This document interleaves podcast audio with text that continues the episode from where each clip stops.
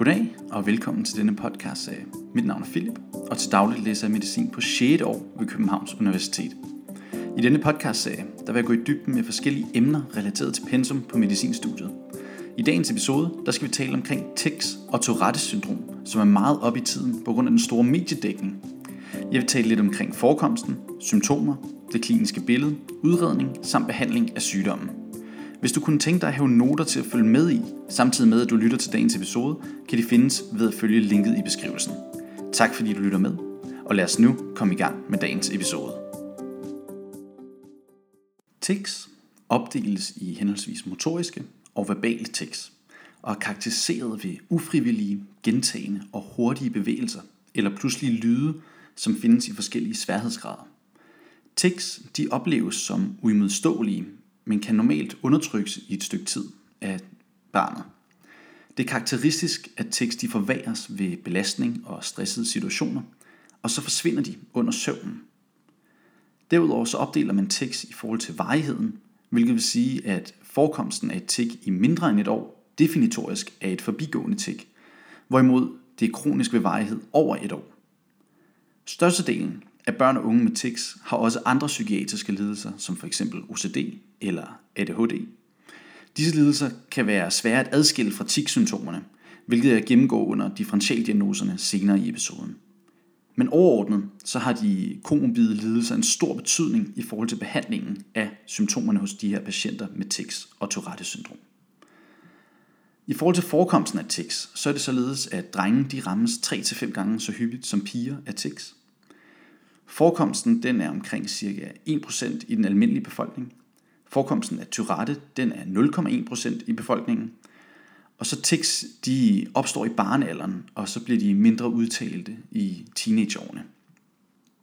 I forhold til etiologien, så er det således, at genetiske faktorer de spiller en betydelig rolle i forhold til udviklingen af tics. Det vil sige, at risikoen er væsentligt forhøjet, hvis forældre eller søskende har tics eller OCD. Derudover så er der også nogle MR-studier øh, i forhold til noget forskning øh, på patienter med tics, der har vist en relation til forandringer i basalganglierne, herunder nucleus caudatus samt corpus callosum.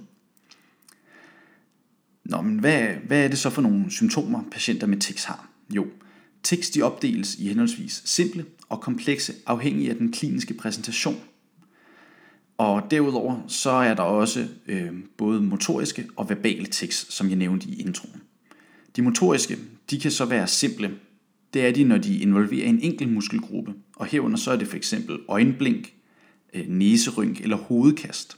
Hvorimod de vil være komplekse, når de involverer flere muskelgrupper.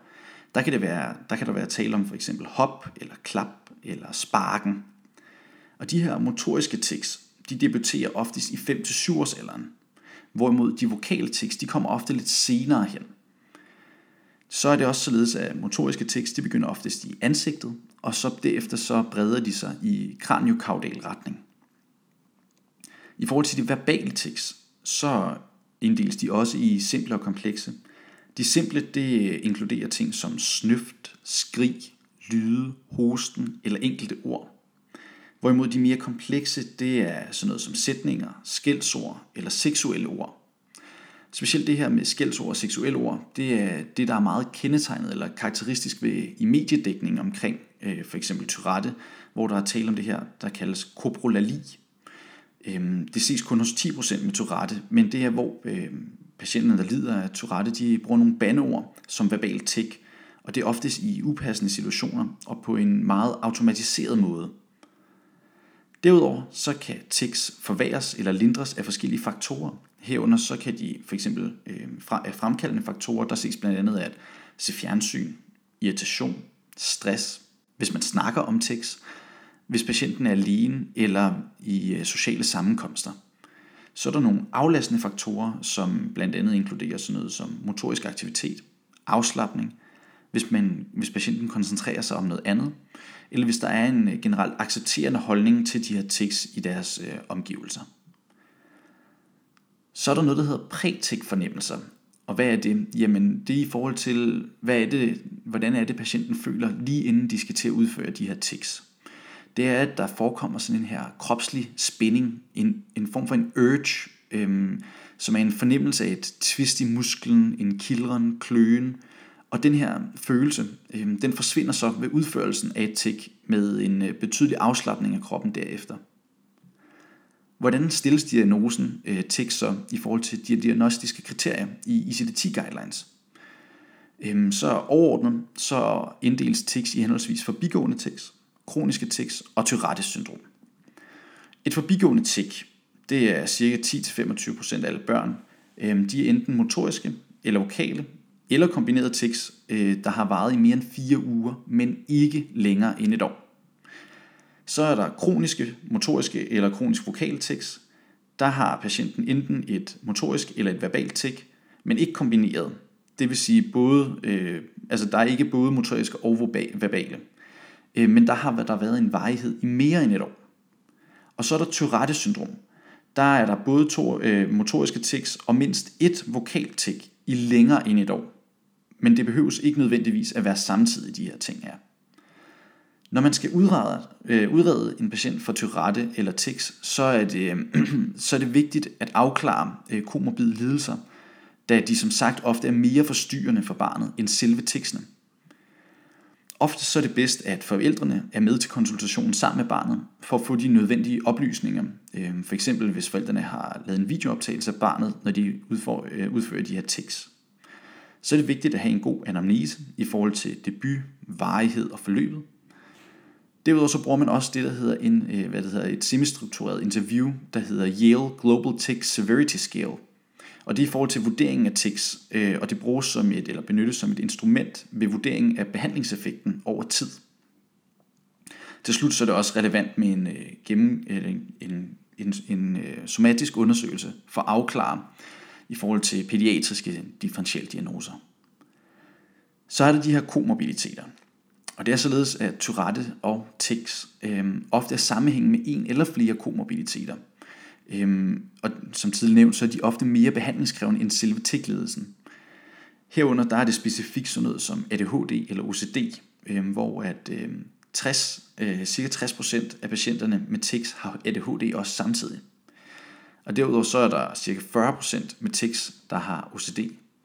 Der er sådan en øh, lille huskeregel, øh, hvor man kan huske de her, specielt den her komobilitet med OCD, det, det siger, at Tourette's giver tics og tvangstanker, og de er tvangstanker, som man jo ser ved OCD.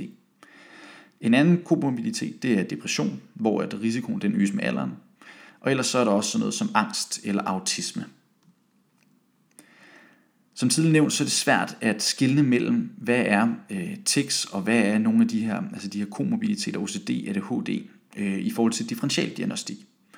Og for at adskille så for eksempel øh, OCD, så har man øh, tics, de kan, de kan godt ligne lidt de her tvangshandlinger, som ses ved OCD. Men vil ikke være kombineret med en decideret angst. Derudover, derimod så ses den øh, kropslige spænding ved tics med efterfølgende afslappning efter udførelsen af de her tics.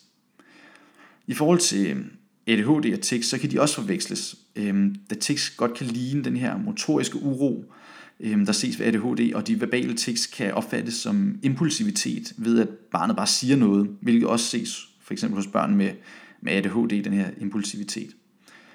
Ved ADHD, der er den motoriske uro dog generelt i hele kroppen, hvorimod tics oftest vil være øh, den samme bevægelse, oftest lokaliseret til en helt bestemt muskelgruppe. De verbale tics vil også være nogle helt bestemte sætninger øh, ved Tourettes eller tics, hvorimod det ved ADHD vil være mere afhængig af konteksten i forhold til, hvem barnet taler med. Så er der autisme. Øhm, tics, de kan godt øhm, forveksles med de her manerismer, øhm, som er vridende håndbevægelser, eller handflapping kaldes det også, som ses ved autisme. Ved autisme, der er manerismerne dog aflastende for barnet, hvorimod tics er mere ubehagelige.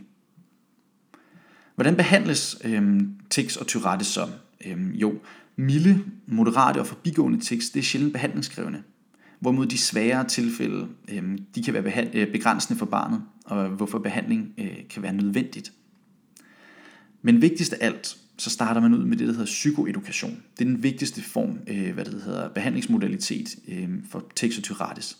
Og her er det vigtigt, der er, der er det vigtigt, at man informerer øh, og uddanner familien og barnet omkring deres øh, symptomer og sygdom, således at der kan komme en, en accepterende holdning hos barnet, forældre, søskende og institutioner i forhold til den her sygdom.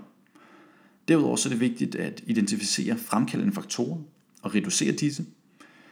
Og så er der også den her håndtering af komorbiditeter, øhm, da det ofte er en yderligere stressende faktor, der kan forværre teksten hos, hos barnet. Så er der det, der hedder, så er der noget adfærdsterapi, som hedder Habit Reversal Training, hvor barnet lærer at udholde den kropslige urge, altså den her spænding, øh, for at holde tekstene tilbage, indtil de kan tekse af et andet sted, hvor de for eksempel eventuelt er alene.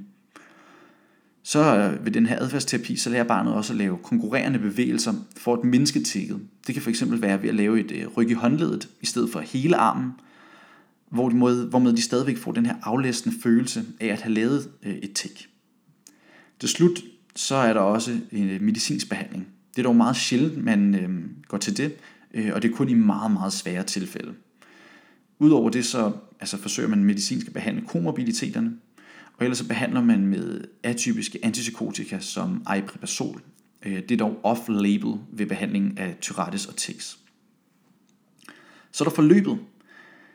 Forløbet øh, ved Tourettes og tics, det er, at øh, generelt så de her komorbiditeter, de indikerer et dårligere forløb og prognose for øh, forløbet hos patienten. Men ellers så er der sådan en fordeling, hvor at øh, i forhold til tredjedele, hvor at en tredjedel af børnene med Tourette, de har ikke tics som voksne. Så er der en tredjedel, der bliver væsentligt bedre. Og til slut, så er der en tredjedel, som forbliver øh, uændret, det vil sige, de har uændrede symptomer. Det var sådan set alt for den her episode. Til udarbejdelsen af denne episode, der har jeg benyttet mig af Fadels børne- og ungdomspsykiatribog, øh, fire udgave. Så har jeg benyttet mig af lægehåndbogen. Derudover også psykiatrisk notesamling af Niels Ockels. Og til slut et øh, flere PowerPoint slides fra overlæge og lektor Charlotte Greisen. Vi ses i den næste episode.